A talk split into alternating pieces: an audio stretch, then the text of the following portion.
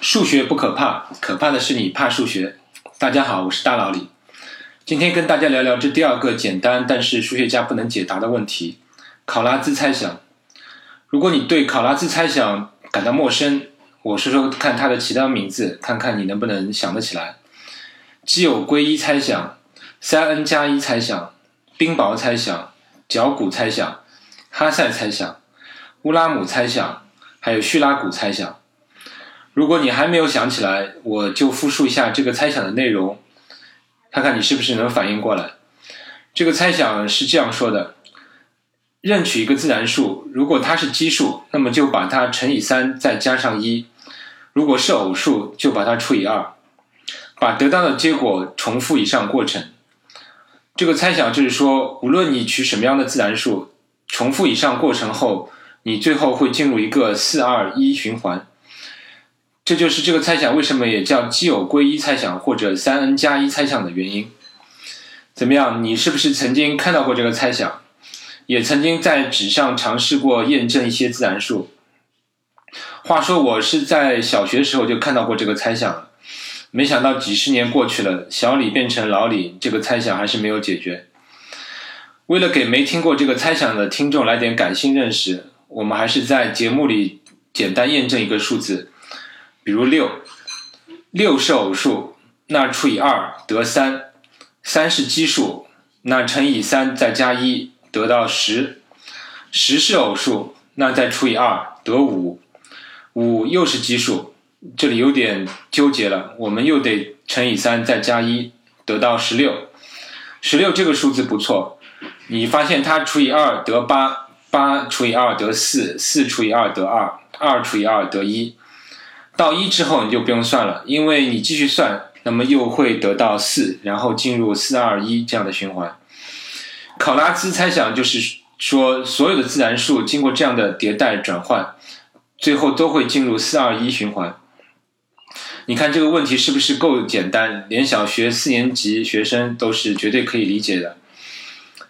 这个问题最早是在一九三零年代，还是学生的德国数学家考拉兹提出的。后来大概到六十年代，日本人角谷静夫也研究过这个问题，让这个问题流传到中国。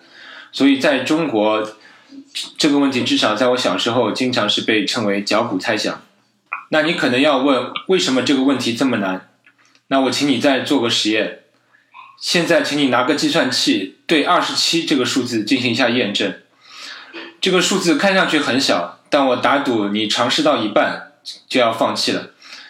因为我可以告诉你，当你在进行了五六十轮计算之后，这个运算还远远没有结束的迹象。等接近到八十步的时候，你会得到一个惊人的九千二百三十二这样一个数字。你看，从二十七要算到九千多，是不是很吓人？但是这之后，只要你坚持到一百十一步，整个数列如预期的一样，回到了一。而对二十六这个数字，你其实你只要十步就可以完成整个考拉兹运算，但对二十八也只要十八步，但对二十七你就需要一百十一步，这里面完全看不出明显的规律。如果要进一步理解这个问题，我还是用一个常用的比喻来说明这个问题。我们可以把整个考拉兹运算过程想象成一个飞机的航线。开始的数字是飞机的起始高度，中间每一步的运算可以想象成飞机飞了一段航程，而且根据数字大小来调整高度。整个航线结束在一这个最低点，而航线的长度就是经经过的考拉兹运算的次数。比如二十七号航线，它的起始高度是二十七，但航线的最高点到了九千二百三十二，航线总长是一百一十一。最后安全降落在一，你稍微思考一下，你就会发现，其实很多航线的线路是共享的。比如二十七号航线，最高到了九千二百三十二，其实你也可以从认为从这个点开始，它就按照九千二百三十二号航线的线路线发呃飞行了。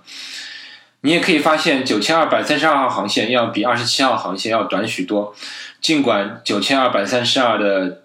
起始高度要比二十七号航线要高很多。现在的计算结果表明，航线号一万以内的航线最长的是六千一百七十一号，总长度是二百六十一；一亿以内的航线最长是六千三百七十二万八千一百二十七，总共有九百四十九个步骤。目前已经有人用计算机验证到了五乘以十的十八次方之大，也没有发现反例。但是跟许多问题一样，验证了再多，没有发现反例，也不能对这个证明这个问题产生任何帮助了。因为最后所有的航线都汇聚到一起，所以整个过过程有点像百川入海的感觉。如果倒过来看，又很像一棵树，根部是一，然后上面是二四，然后再产生许多分叉。有人把整个树画了出来。我会把它贴在节目介绍里，大家可以感受一下，是不是很有神秘感的一棵树的图形？如果有人能证明这棵树覆盖所有自然数，那么考拉兹猜想就证明了。在二零一一年，考拉兹的一个学生声称证明了考拉兹猜想，但事后发现他的证明里有个小的缺陷，就是他的证明利用到一棵树的图形，但是他没有证明这棵树能够覆盖所有的自然数。过了六年，这个缺陷还是没能补上，所以考拉兹猜想还是猜想。目前最好的结果是二零零三年两位研究者的结果，他们证明了从一到 n 第 n 个自然数里符合考拉兹猜想的自然数数量远大于 n 的零点八四次方。什么意思？比如 n 取一万，一万的零点八四次方大约是两千两百九十一。他们就是说，一万以内符合考拉兹猜想的数数目远大于两千两百九十一。你可能会说这个结论很弱嘛，而且表达有点含糊。什么叫远大于呢？其实这正是说明这个问题的困难，还有就是数学家的严谨性。虽然远大于 n 的零点八四次方很可能可以换成，比如说大于 n 的零点九次方，甚至零点九九次方。但是证明你达不到这一点，所以数学家就不会这么说。这里我还发现，如果你用中文搜索考拉兹猜想或者脚骨猜想，你能发现好多国人声称证明了这个猜想。网上有不少人贴出了他们所谓的证明，当中还有极少数人声称是推翻了这个猜想。有些证证明甚至短到一呃电脑屏幕一一屏幕都不用。有些证明的漏洞实在是太明显。相比之下，英文网页里就多数是告考拉兹猜想的科普文章，这一点我觉得我们中国人的科普之路还是任重道远。谈到英文网页，我找到了一篇当代非常杰出的澳籍华裔数学家陶哲轩 （Terence 陶）的一篇博客。这个博客写在二零一一年，谈了他对考拉兹猜想的一些研究心得和感想。陶哲轩的光辉事迹，我节目里就不赘述了。他绝对是当代数学家里面的大神。关键是，他现在才四十二岁，将来一定还有很多了不起的发现。下面我简单介绍一下他的这篇博客的内容。虽然是博客里的文章，但它的内容还是非常艰深的。我的能力也只能把其中的一些主旨要点告诉大家，看看数数学家的思维方式。首先，陶哲轩说，考拉兹问题有点像另一位数学家说到过的数学疾病。为什么是疾病呢？就是因为这个问题太出名，题目本身太简单，导致很多人过度迷恋它，而纠结于这个问题的本身，导致大好时光的浪费。其实数学里很多难题的解决，并不依靠于纠结于这个问题的本身，而经常是对。其他领域、其他问题的一个重大突破，然后把这个突破运用到原来的问题，最后解决问题的。最典型的例子其就是费马大定理的证明，就是某人忽然发现谷山志村猜想是费马大定理的一个等价命题，就是说如果证明谷山志村猜想，就等于证明了费马大定理。安德鲁·华尔斯了解到这一点之后，觉得他有一些思路可以攻克谷山志村猜想，所以他就开始朝这个方向主攻费马大定理，最后完成了这一突破。这个事情就告诉我们，对一个特定数学难题太过迷恋或者纠结是不好的。好的办法是广泛的学习和了解数学更大领域里面的知识，然后你才能才能发现解决一个问题的最好的方法。然后陶哲轩也认为，考拉兹猜想不是一个数学家目前应该主攻的问题，因为理论工具还没有准备好。他认为，一个成熟的数学家应该主要考虑那些刚好超过数学工具边缘一点的问题。其实这是很好理解的，但是对数学家的要求很高。你要知道有哪些工具，然后也要对一个问题可以用哪些工具解决，对它的难度又能有很好的估计。不过，通过这句话，我也可以奉劝各位听众，就不要去痴迷于解决这个问题了。这个不是业余爱好者的问题。接下来，陶哲轩对考拉兹猜想做了一些很有意思的启发式讨论。所谓启发式，就是说这种讨论绝不是严格的证明，只是对问题的一种估计、联想、类比等等。首先，他先说了一个众所周知的联想：原先的考拉兹变换里，遇到奇数乘以三加一。而奇数乘以三加一必定为偶数，所以我们可以略加修改一下，改成遇到奇数我们就乘以三加一再除以二，因为必定是可以整除的。除完的结果是奇数还是偶数就不一定了。遇到偶数仍旧除二，结果也是奇偶不定。我们可以把这种变换叫做压缩考拉兹变换。这是可以观察到，一个基数经过这种压缩考拉兹变换后，大概是变大概是变成原来的一点五倍，偶数则变为一半。那如果任何一个整数在经过压缩过的考拉兹变换过程中所经过的基数和偶数都是差不多的话，那么也就是有一半的机会增加为一点五倍，另有一半的机会变为一半，所以总体上是变小的。这是有利于考拉兹猜想的一个论据，但请注意，这只是一个启发式的论据，不是严格的证明。而且更重要的是，即使证明整数在变换过程中所经历的奇偶状态概率各一半，也完全不能证明考拉兹猜想，因为你这既不能否认有其他的循环，也不能否认有某一个特定的数会产生发散。你只是证明一个概率性的性质，但是你绝不能否决有一两个特例偏离这种概率性的性质吧？网网上就有人所谓的证明里也是用这种概率分布来说明问题的，但我想跟他说，这个证明是完全不起作用的。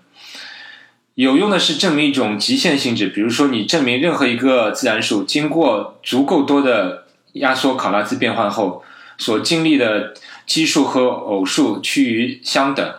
或者说，经历的奇数不会比偶数多于某一个特定值，这大概是有用的。但是这个命题跟前面概率性质的命命题难度就是天差地别了。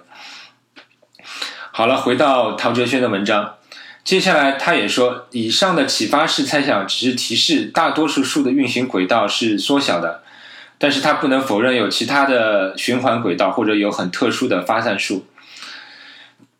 不过，接下来他进一步考察了一下有其他循环轨道的可能。他首先提出了一个所谓的弱考拉兹猜想的命题。这个猜想就是说，假设某个正整数经过考拉兹变换，又能回到自身，也就是能产生循环，那么这个正整数只能是一二四。其实这个命题就是说，只有四二一这样一种循环。为什么叫它弱考拉兹猜想呢？因为证明它并不能证明考拉兹猜想，因为还有一种发散的可能。但是如果证明了考拉兹猜想，就证等于是证明了它，所以它就显得比较弱。这也是数学家里常呃数学里常用的一种思考思考方法。当原命题太难的时候，我们适当放宽条件，得出一个弱一点的命题。如果能证明的话，那至少是离目标近了点。那现在有了这个弱命题有什么用呢？有用。有两个研究者发现，这个弱考拉兹猜想等价于另外一个命题。这个等价命题在节目里念有点啰嗦，但是我会贴在节目介绍里。这个等价命题看上去是复杂了，但其实对数学家却更好处理了。因为原来的考拉兹猜想的一大难点在于它是一个迭代的过程，是一个动态的过程，甚至动态当中还有很很多混沌的意味，用现有的工具不好处理。但是现在这个等价命题则是一个关于二和三的幂次相乘和相加之后，有没有一种特定形式的因子的命题，这是一个相对静态的命题了，而且也有一些现现有的数学工具可以处理了。当然，陶哲轩也说，他也没能证明这个若考拉兹猜想的等价命题，但是他对这个等价命题分析了一下，他说，如果这个等价命题不成立，也就是考拉兹猜想。考拉兹的运算有其他的循环的话，那么这个的循环的长度将至少是惊人的十万五千，而且我们已经对五乘以十的十八次方以内的自然数都验证过考拉兹猜想了。所以这个猜想如果要有其他反例，也就是有其他循环的话，那就请你想象一下，有由十万五千个十九位以上的自然数构成的一个序列，构成了一个考拉兹循环。如果这个东西存在的话，简直要颠覆我对数学的美学信念了。但是现在就是不能证明它不存在。最后，陶哲轩又探讨了若考拉兹猜想如果成立的话，能产生的一些推论。那你可能要问，若考拉兹猜想都没有证明，你考虑它的推论干嘛？这里我就发现数学家一个很厉害的思路，他先看看从若考拉兹猜想可以推出的结论。再看看这个结论跟已知的结论或者已有的知识相比到底差多远？如果它比已知的结论要强很多的话，那就是提示我们若考拉兹猜想要比我们已有的知识要难很多。比如，如果从若考拉兹猜想可以推出费马大定理的话，那么还好，毕竟人们已经证明了呃费马大定理。但如果从考拉兹猜想能推出黎曼假设的话，那就不太好了。那它就等于是说，这个考拉兹猜想跟黎曼假设至少是同一个难度的问题。陶哲轩从若考拉兹猜想中推出了两个推论，然后用现有数学工具分析了一下。虽然陶哲轩的推演我是基本没看懂，但是他最后一句话的结论让我印象深刻。从以上若考拉兹猜想的推论可以看出。任何试图证明考拉兹猜想的途径，要么是用超越理论，这个超越理论就是跟超越数相关的理论。我是根本没看懂这个关于自然数的猜想是怎么跟超越理论联系在一起的，已经完全超过我的想象力范围。陶哲轩是这样说的：任何试图证明考拉兹猜想的途径，要么是用超越理论，要么是用一种全新的技巧，能够完美的对二的幂次和三的幂次进行指数隔离。具体这句话的意思我是说不清楚了，但我知道我是肯定不会去花时间尝试解决考拉兹猜想的，而且任何现在网上出现的证明，那种用初等数学的证明都必定是错误的。我也再次奉劝各位业余爱好者就不要去费这个功夫了。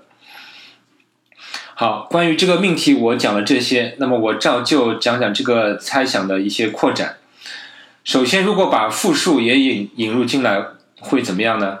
因为复数也是可以分奇偶数的嘛。人们发现引入复数之后，又多了三种循环，其中有一种很诡异，因为它的长度达到了十八，它是从负十七开始的。你可以尝试用计算器算算看，是不是从从负十七开始做考拉兹运算，十八步之后又回到了负十七。另一种扩展是被称为自然数范围内的一般化的考拉兹问题。原先的考拉兹问题是分奇偶数两种情况，那很自然，如果对任何素数根据余数的不同，我们可以分别定一个线性变换。比如说，我随便说一个，取素数三，如果除以三余一，那我就定义乘三加一；除以三余二的数，我就乘三加二；对整除余三的数，我就直接除以三。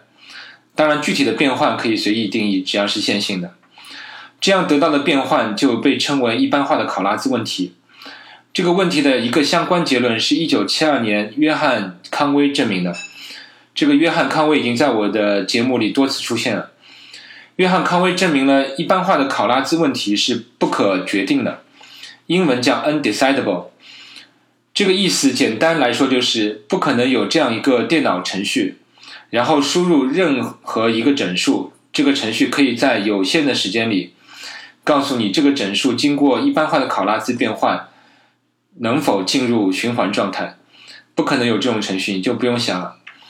这个问题可以参考判定一个数是不是素数的问题。判定一个数是不是素数，就是可以决定决定的问题，就是 decidable decidable 的问题。尽管这个判定素数的程序可能会跑很长很长的时间，可以是几天，也可能是几年，但我知道这个程序肯定能在有限的时间内告诉我这个数是不是素数。但是，一般化的考拉兹问题就没有这样的程序。这就提示我们，一般化的考拉兹问题的收敛性是不可能有证明的，除非你是证明发散。因为你如果证明这个考拉兹的那个循运算总会收敛到一定的循环，那么这个程序就是可以停机的，这就跟康威的结论矛盾了。但幸而对某些特定取值的考拉兹运算，比如原版的考拉兹命题，陶哲轩认为总体上的趋势是在变小的，所以看上去并不是不可以决定的。所以他还是认为这个呃原版的考拉兹命题是有证明希望的。最后我补充一下数学中的反例问题。最近我看到一个反例的例子，或者更准确说叫特例的例子，小小的颠覆了一下我的思维。这个问题跟我前面有一期节目勾股定理的扩展有关。他考虑的问题是哪些数可以表示为三个整数的立方和？这里的整数是包括负数的，这听上去没啥特别的嘛。比如二十九，你可以写成三的三次方加一的三次方加一的三次方，或者四的三次方加负三的三次方加负二的三次方，这好像挺简单的。但我问你，三十这个数你能写成三个数的立方和吗？这个问题出奇的困难，直到一九九九年才有人找到了一组解。这组解我就不在节目里念了，因为里面最小的数字也上亿了，我会贴在节目介绍里。而且至今人们还没有找到三十三是如何表示成三个立方数之和。说这个主要是说数学里的特例有时候是很吓人的。希望你以后也不会被考拉兹猜想的反例吓到。今天的节目说到这里，下次再聊，再见。